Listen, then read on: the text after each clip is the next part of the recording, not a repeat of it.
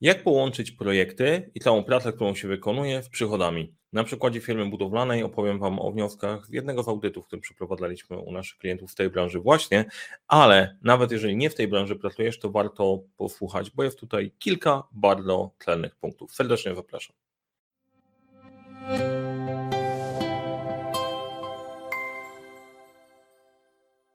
Cześć, nazywam się Mariusz Kapufta. Uczę, jak rozpoczynać i kończyć dwukrotne projekty w świecie, w którym brakuje czasu, brakuje zasobów, a to nigdy nie brakuje problemów.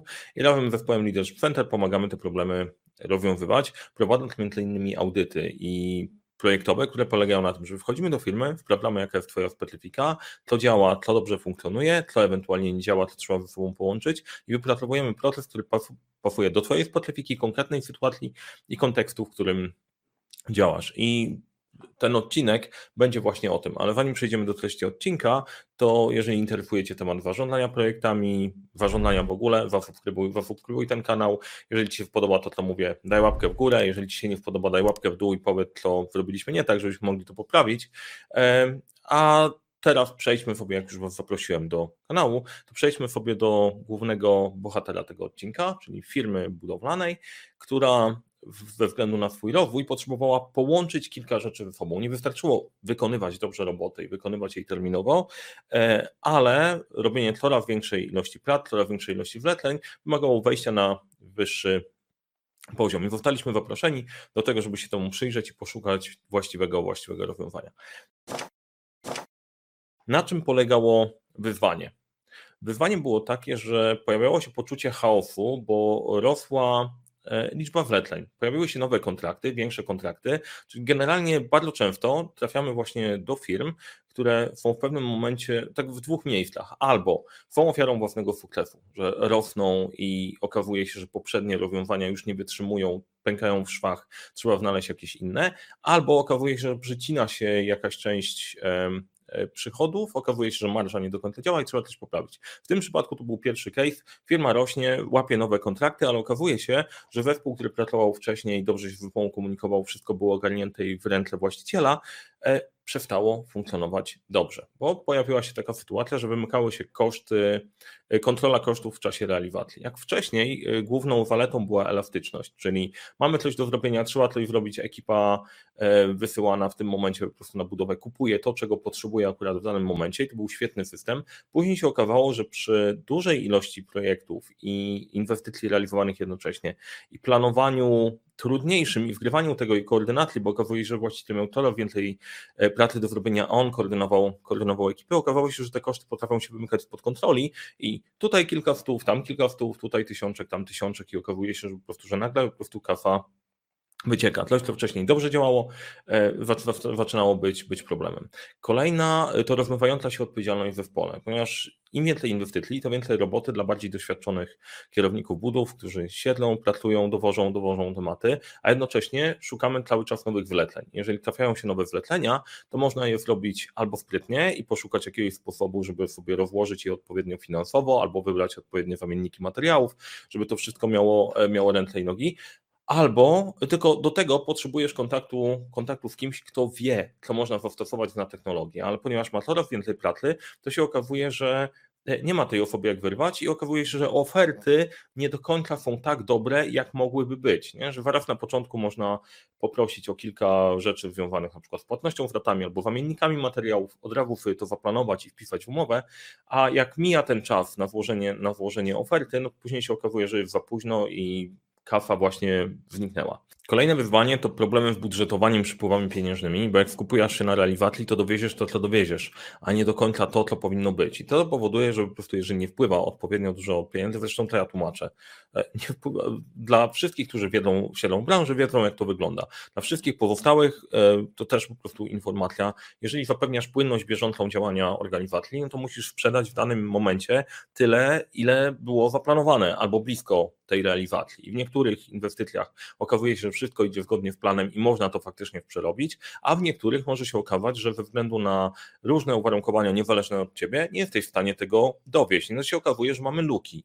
Jeżeli ustawiamy, że dowieziemy tyle, ile nam się uda, to na koniec możemy się wpędzić w problemy, które powodują i watory w płatnościach, i problem po prostu dużo szerszy z lojalnością, z lojalnością ludzi. E, dlatego połączenie tej realizacji z planowaniem budżetowym ma znaczenie. A dlaczego na to nie ma czasu? No nie ma na to czasu, bo człowiek, który wie, jak to wygląda na bieżąco, jest zajęty realizacją, nie? I mamy taką pętlę, takie błędne, błędne koło.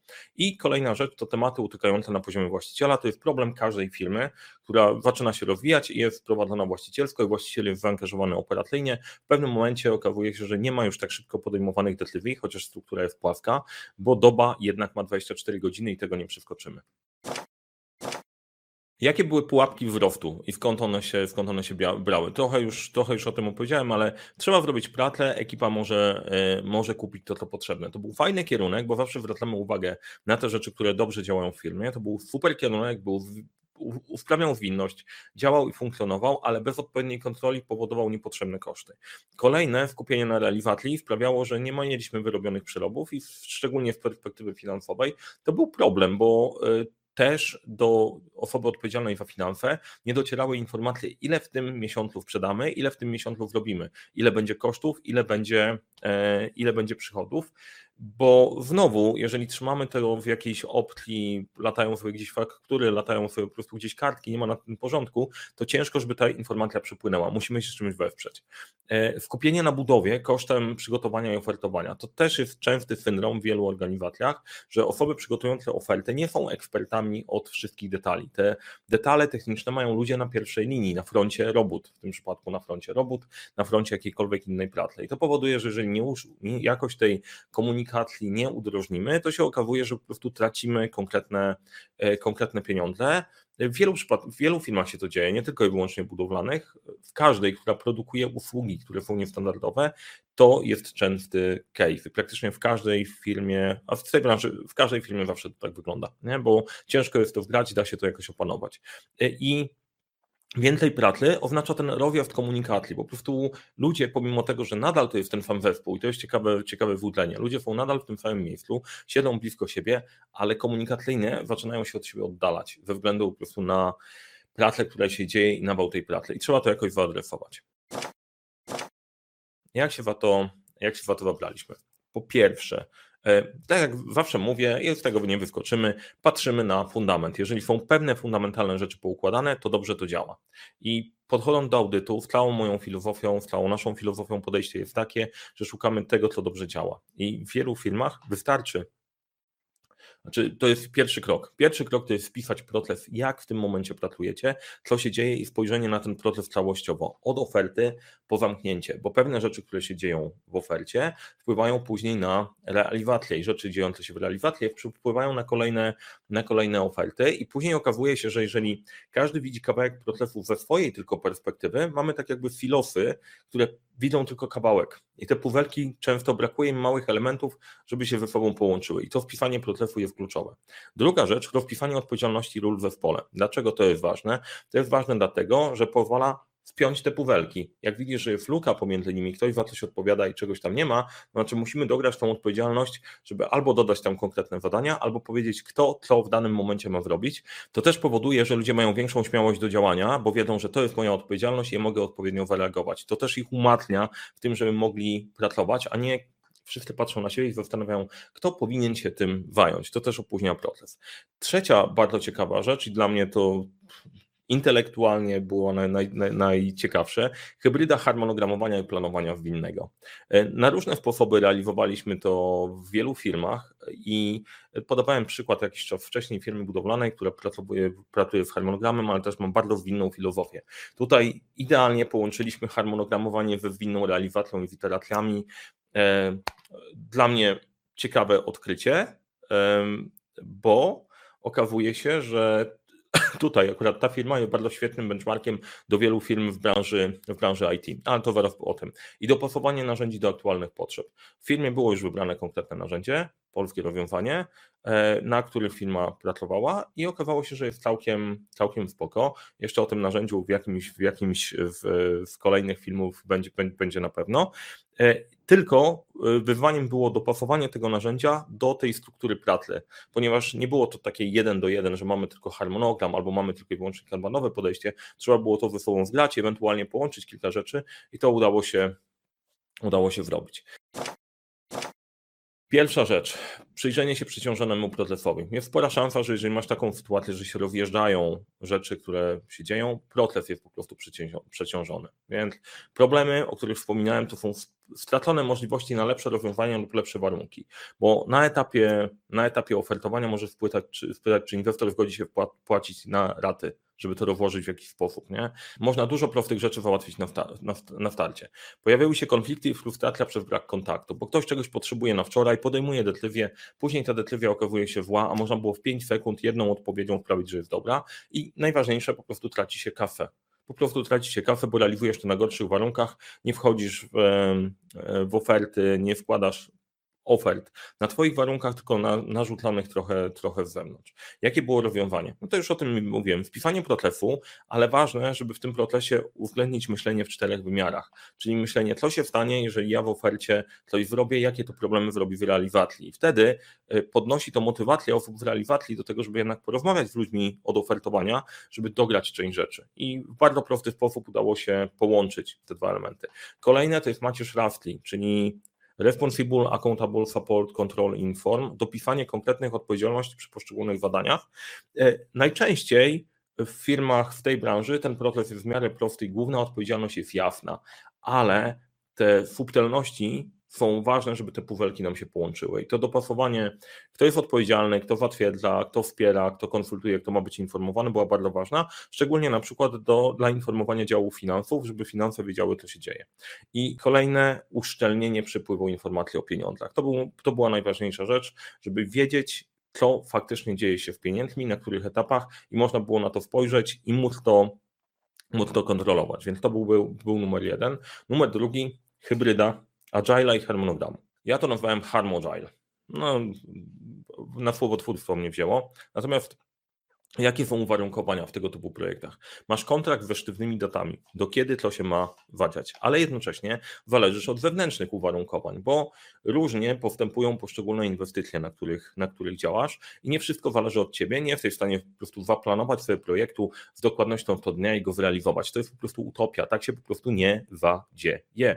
Dlatego, e, dlatego tak często właśnie ten MF Project nie do końca tam zadziała, bo siedzisz, myślisz, że jak rozplanujesz sobie ten projekt bardzo dokładnie, to on się się tak dokładnie zadzieje. I najczęściej tak nie ma, bo wiele rzeczy się zmienia.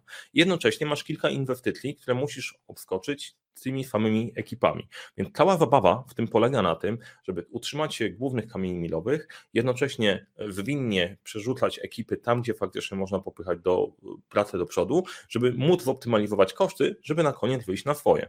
I rozwiązanie jest takie. Kamienie milowe i przepływy to są tematy ustawione na sztywno. Skoro mamy to w umowie i na to planowaliśmy sobie całe finansowanie, to tego przede wszystkim się trzymamy. Ale realizacja pomiędzy tymi poszczególnymi inwestycjami musi dziać już zwinnie. Tam nie tyle planujesz projekt, co iteracyjnie planujesz zasoby na dany przepływ, na dane 5 tygodni i później na kolejne, na kolejne 5 tygodni. To sprawia, że masz główny plan, e, a planowanie jest kroczące w ramach poszczególnych, poszczególnych etapów. E, to też jest z kolei pomysł, który zaczerpnęliśmy w branży drug discovery. I to, to, to jak widać, łączenie różnych branż i różnych, różnych podejść sprawia, że e, powstają metody, które są dopasowane do, e, do rzeczywistości, nie są sztampowe, bo każda firma budowlana, z którą pracowałem, subtelności były różne. Niby wszystko tak samo, ale pod spodem ważne. I kolejna rzecz, weryfikacja finansów z wyprzedleniem. Zanim ty wiesz, Zanim wiesz, że masz problem, możesz przewidzieć, że ten problem jest i możesz na przykład przyspieszyć część realizacji w poszczególnych innych inwestycjach, jeżeli jedna z jakiegoś powodu stoi, albo wiesz, jakich inwestycji masz szukać, żeby te wszystkie pieniądze się, pieniądze się zgrały. Bardzo, bardzo fajny, fajny temat. I wreszcie kolejna rzecz to jest monitorowanie inwestycji, bo przy mniejszej skali bardzo fajnie wprawdało się to, że się spotykamy, omawiamy sobie wszystkie budowy, na których coś się dzieje i, i jesteśmy, rozwiązujemy tematy. Natomiast w pewnym momencie, jak tych projektów jest coraz więcej, trzeba przeciwintuicyjnie podzielić tę komunikację. Każda, każde spotkanie dotyczy jednej inwestycji. Nie? I trzeba było tak, po pierwsze, pilnować każdej inwestycji, rozwiązywać problemy korzystając z doświadczenia, bo część osób, które ma informacje, znowu ilość super doświadczonych osób w ramach każdej takiej firmy jest ograniczona. Oni wiedzą, jak problem rozwiązać. No i wreszcie optymalizowanie zasobów i przepływów, czyli pilnowanie tego, żeby zarządzać projektami, bo ważne trzy rzeczy, trzy protlefy się dzieją. Dzieje się realizacja projektu, dzieje się zarządzanie zasobami pomiędzy inwestycjami, dzieje się zarządzanie finansami. I wgranie tych trzech perspektyw sprawia, że masz wynik końcowy. Dlatego to nie jest takie hop siup, obierzemy sobie jeden element i to działa. Trzeba o tym pomyśleć w tej perspektywy właśnie. Rozwiązanie było takie, że tu najprostsze kluczowe punkty. E, przegląd inwestycji raz raz to piątek. To zależy mocno od firm, ale w wielu miejscach ta perspektywa piątkowa jest całkiem niewła, bo ty wiesz od poniedziałku, gdzie skierujesz ekipy. Drugi przegląd finansów raz na miesiąc przed zamknięciem miesiąca, żeby ewentualnie móc zrobić jakieś konkretne ruchy i plan, najważniejsze planu wypełniane na bieżąco. Nie utopia, w której masz zrobiony plan od do dnia na nieskończoność, tylko masz ramę, w której się poruszasz i na bieżąco doplanowujesz to, co możesz zrobić. Czyli idealna iteracja połączona, połączona z harmonogramem. Pełne domknięcie przepływu informacji. To kolejna rzecz. Chodziło o to, żeby każdy wiedział to, co ma wiedzieć, wtedy, kiedy powinien wiedzieć. Czyli do całego procesu projektowego i całej realizacji tej grubszej trzeba dodać też coś, co sprawia, że komunikację mamy udrożnioną. I do tego służy nam, żeby e, kierownik budowy robił swój przegląd swoich zadań, kontaktował się z zespołem, czyli te nasze, te nasze piątki i był robiony przegląd z właścicielem na poziomie, na poziomie finansów. I e, to jest przepływ informacyjny, tak żeby udrażniać pracę i szło wszystko do przodu, a kolejna to jest perspektywa finansowa, czyli zarządzanie zasobami na zasadzie mini iteracji, to o czym mówiłem. E, rozkładasz zasoby nie planując im pracę w perspektywie, której nie jesteś w stanie zaplanować, tylko w perspektywie, którą jesteś w stanie przewidzieć i faktycznie jesteś w stanie elastycznie reagować do tego, co się naprawdę dzieje i co się naprawdę wydarzyło. Bo okazuje się, że w jedno miejsce ktoś nie, nie skończył, po prostu nie wszedł w budowę w tym momencie, kiedy powinien wejść i ty musisz przerzucić w inne miejsce. Jedno ze sobą się nie musi kłócić, chyba że masz zrobiony sztywny plan, a nie trzeba go mieć. Planowanie zasobów na bieżący i kolejny, kolejny miesiąc, ile potrzebujemy i gdzie mniej więcej mając bazowy, bazowy grafik. Weryfikacja sprzedaży właścicielem, to jest kolejna rzecz, sprawdzając, czy zrobiliśmy to, co powinniśmy zrobić, bo bardzo często właściciel jest tą osobą, która jest w stanie po, pociągnąć za sznurki, tak żeby pewne kluczowe rzeczy popchnąć i bardzo ważne, pełna informacja o kosztach widoczna, widoczna dla finansów. E, to wszystko razem sprawia, że ten model działa, e, działa i funkcjonuje. Jakie są korzyści z tego całego procesu? Po pierwsze, porządek, porządek, porządek, poukładany proces, wiesz co się dzieje, wiesz jak to kontrolować, wiesz jak skalować, wiesz jak, wiesz jak przydzielać ludziom zadania. Kolejne, pojawia się płynne, płynne działanie. Ludzie wiedzą co mają zrobić, kiedy mają zrobić, jak mają się ze sobą kontaktować. Kontrolujesz proces od oferty przez realizację po zamknięcie i niespodzianek będzie mniej. I tak będzie sporo różnych przedziwnych, w różnych miejsc. Nie będę wymieniał funkcji, które generują większe lub mniejsze problemy. One będą, ale ty wiesz, że masz je opanowane i nawet jeżeli pojawi się w jednym miejscu, to skompensujesz to w drugim miejscu. Planowanie w oparciu o przychody, czyli robienie projektów po to, żeby dostarczać to, co jest najważniejsze w, tym, w tej całej układzie. Oczywiście, że realizacja jest bardzo ważna, żeby zrobić jak najszybciej, żeby zminimalizować te koszty, ale przychody dosyć istotne musisz płynąć, nie? Cashflow musi być. Ograniczenie wydatków na już. I to od, do pewnego momentu może to nie jest taki problem, od pewnego momentu okazuje się, że kasa totalnie przecieka, a czasy nie są najlepsze, więc pilnowanie pieniędzy się przydaje. Finanse pod kontrolą całościowo. Osoba z finansów będzie, będzie, będzie zadowolona, bo wie, co się dzieje, wie, jak to działa, a przez to ty jako właściciel też jesteś zadowolony.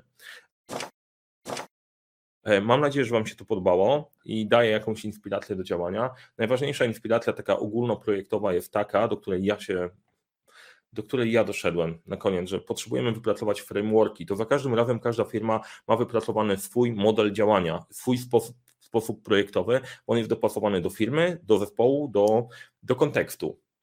Kolejna rzecz, plus jest taki, że większość z tych modeli opiera się o harmonogramy, o iteracje i o iteracje.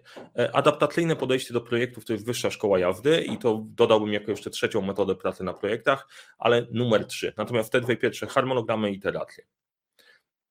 I dla wszystkich, którzy, jeżeli pracujesz w branży budowlanej, masz podobne tematy, o których mówiłem, chcesz, żeby je rozwiązać, to możemy zrobić dla Ciebie taki audyt, wypracować rozwiązanie, które pasuje do Ciebie, nauczyć Twoich ludzi na tym pracować, tak żeby zobaczyć, co robić dobrze, gdzie półwelki ewentualnie się nie, nie łączą, połączyć ze sobą te półwelki, wypracować proces, a później na warsztatach sprawić, że Twoi ludzie będą wiedzieć, jak to robić i dobrać do tego narzędzie, które to wszystko spina. Jeżeli działasz nie w branży budowlanej, ale masz poczucie, że kurczę, jest kilka tutaj takich rzeczy, które zainspirowały to też serdecznie, serdecznie zapraszam.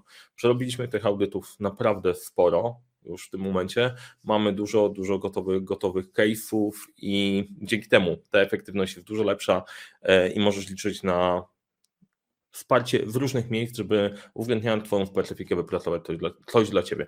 Więc serdecznie zapraszam. Link do audytów znajdziesz w opisie. E, dajcie łapkę, jak się Wam podobało, dajcie łapkę, jak Wam się nie podobało i komentarz zawsze mile widziany. Do zobaczenia w kolejnym odcinku.